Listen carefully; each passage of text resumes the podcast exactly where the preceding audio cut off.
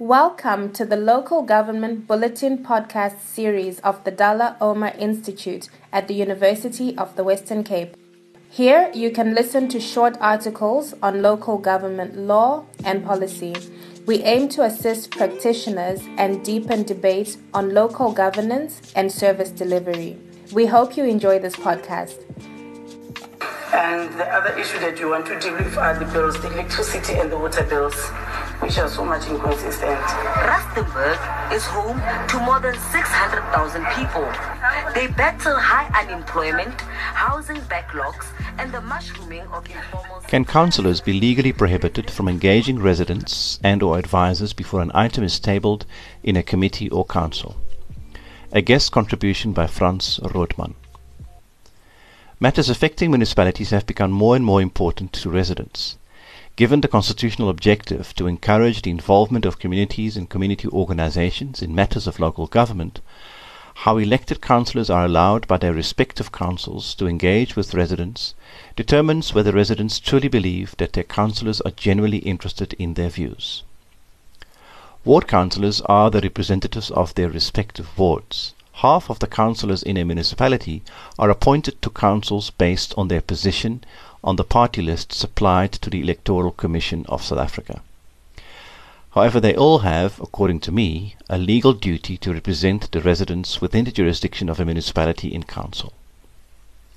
In the Rustenburg local municipality, with a system of an executive mayor and mayoral committee, the rules of order prohibit a councillor from disclosing and therefore from engaging any third party on an item to be tabled in a committee or council. The, pro the prohibition of unauthorized disclosure of any privileged or confidential information of the council or committee referred to in section 10 of the Code of Conduct for Councillors is understood and makes sense. A blank prohibition, as is done in the Rustenburg Rules of Order, is not supported. Is such a prohibi prohibition legal or constitutional? Put differently, does it meet the constitutional obligations of transparency and participatory democracy? My humble opinion is that it does not. The Rules of Order bylaw of Rustenburg Local Municipality has been promulgated in the Provincial Gazette. Chapter 6 of the rules lists and deals with all committees, including all 10 Section 80 committees, the portfolio committees supporting the mayor, as well as council committees. The council committees are the Rules of Order Committee and Public Accounts Committee, MPAC.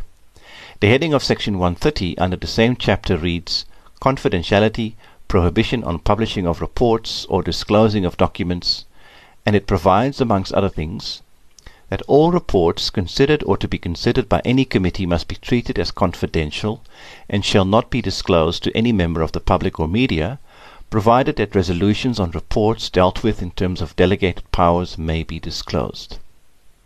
It also says that any member of any committee who publishes or discloses or causes to be published or disclosed any document, or the agenda or minutes or document or records or any part thereof of the council in committee, or other com or another committee of the council, or any matter the publication or disclosure of which or might be prejudicial to the interest of council, shall be guilty of an offence.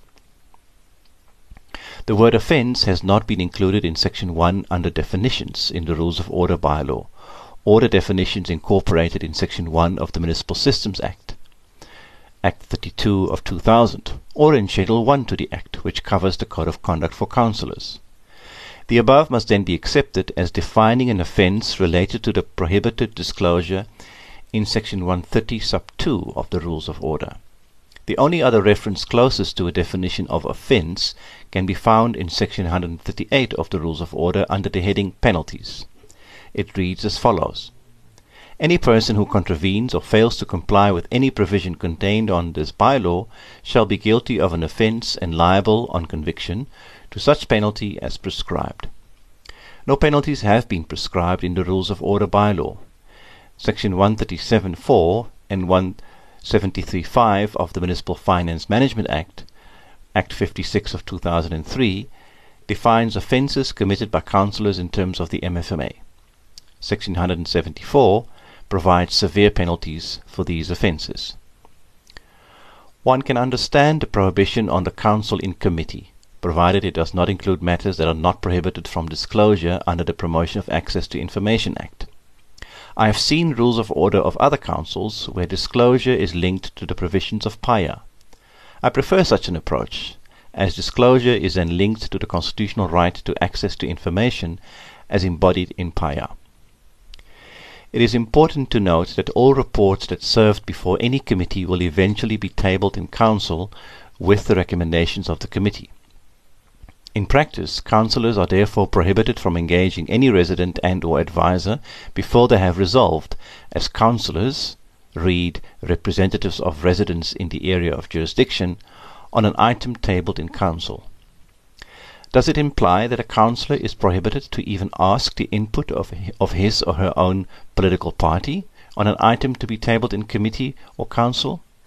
In my view, a narrow interpretation of the prohibition would prohibit a councillor in Rustenburg to engage with any other member of his or her political party who is not a councillor in Rustenburg. Does such a prohibition meet the constitutional obligation of transparency and participatory democracy? I for one doubt that it does. How can any councillor represent any resident in a committee or council if he or she is not allowed to obtain a resident's opinion? Before he or she partakes in a discussion on it in a committee or council or vote on an item tabled in a committee or council. In my view, this prohibition negates the constitutional rights of community members to be engaged at a time when their input can still make a difference in the decisions of the committee or council. I am also of the view that Chapter 4 of the Municipal Systems Act supports the view expressed here. Public participation, in my view, should not be limited to those areas where participation is legislated as compulsory. Section 17.1 sub d of the Municipal Systems Act specifically mentions that councillors are instrumental when it comes to participation of the local community. I do not think participatory governance was intended to be limited to the integrated development planning, performance management, the annual budget, and strategic decisions relating to the provision of municipal services. Many items which cannot be defined as forming part of compulsory disclosure are tabled in committees or council. Councillors should, in my view, not be prohibited to obtain the view of the community on those. How can councillors be viewed as a mechanism through which the local community can participate in the affairs of their municipality if councillors are prohibited from obtaining their views? Which can only be obtained by disclosing what will be tabled in the committee or council, except those items indicated as privileged or confidential or to be dealt with in committee, as indicated in section 10 of the Code of Conduct for Councillors. Likewise, Chapter 5 of the rules govern mayoral committee meetings. The heading of section 121 reads as follows. Prohibition on publication or disclosing documents. The provision states that any member of the mayoral committee who publishes or discloses or causes to be published or disclosed any document or record of the proceedings of the mayoral committee or any matter the publication or disclosure of which would or might be prejudicial to the interest of the mayoral committee shall be guilty of an offence.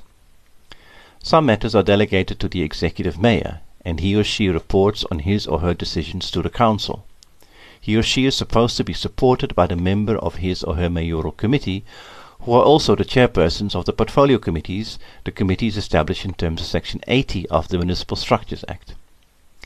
It follows that a member of the mayoral committee cannot give an item tabled in the mayoral committee to a resident and or advisor and ask his or her opinion.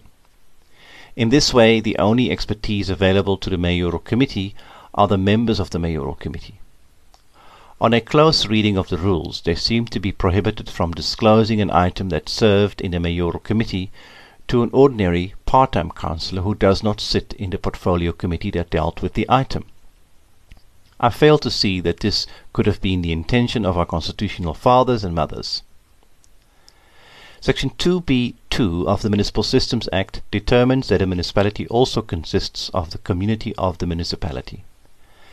In Section 1 of this Act, Community in relation to a municipality means that body of persons comprising the residents of the municipality, the ratepayers of the municipality, any civic organizations, and visitors and other people residing outside the municipality who, because of their presence in the municipality make use of services or facilities provided by the municipality. It follows that good governance and the definition of representation would require a councillor to be allowed to engage the community before he or she takes a decision on an item to be tabled in committee or council. If he or she is prohibited from engaging the community or even advises to his or her political party on provincial and or national level, can he or she really claim he or she represents the community in council? A ward councillor who chairs ward committee meetings is likewise then prohibited from asking the views of his or her ward committee before attending a meeting of any committee or council. It goes against the spirit of our whole system of ward committees, or if you like, participatory democracy. What sense is there in the object of local government found in section 152.1e of the Constitution, namely to encourage the involvement of communities and community organizations in the matters of local government, if councillors are prohibited from disclosing an item or engaging any third party before resolving or making a recommendation on local government matters in any committee, including the mayoral committee, portfolio committees, and or any committee of council like the MPAC. Said prohibition negates, in my view, the basic values and principles governing public administration, found in section 195.1 of the Constitution, and specifically values and principles found in the following subsections. Sub E. People's needs must be responded to, and the public must be encouraged to participate in policy making. And G. Transparency must be fostered by providing the public with timely, accessible, and accurate information. What value do the above basic values and principles have for residents, ratepayers, and or civic organizations if councillors are prohibited from engaging them on items to be tabled in a committee or council? Much more can be said about the topic, but the above should suffice to get readers to think and apply their minds on the matter. Most households spend an ever increasing portion of their monthly income on paying municipal bills and it is only fair to expect from their councillors to obtain their input before taking a resolution on any matter. It is telling that I could not find such a prohibition in the proposed standing rules and orders drafted by the South African Local Government Association for their members. The prohibition in the rules of order is, in my opinion, unconstitutional. A blank prohibition, as currently prescribed by the Council of the Rustenburg local municipality, is not supported. Any input from readers will be welcomed in the interest of the communities of Rustenburg. Councillors who can only disclose information after they have resolved on a matter and the public at large in, in, in South Africa. By Frans Rothman. Frans Rothman is the founding member of MinSolve, a close corporation supporting municipal account holders in obtaining accurate municipal accounts from their municipality. He is advocating proper service delivery good governance and effective administration by municipalities, and is vocal about accountability to residents. The views and opinions expressed in this article are those of the author and do not necessarily reflect those of the Dullah Omar Institute. Thanks for listening. If you found it useful, please share this podcast via your social media.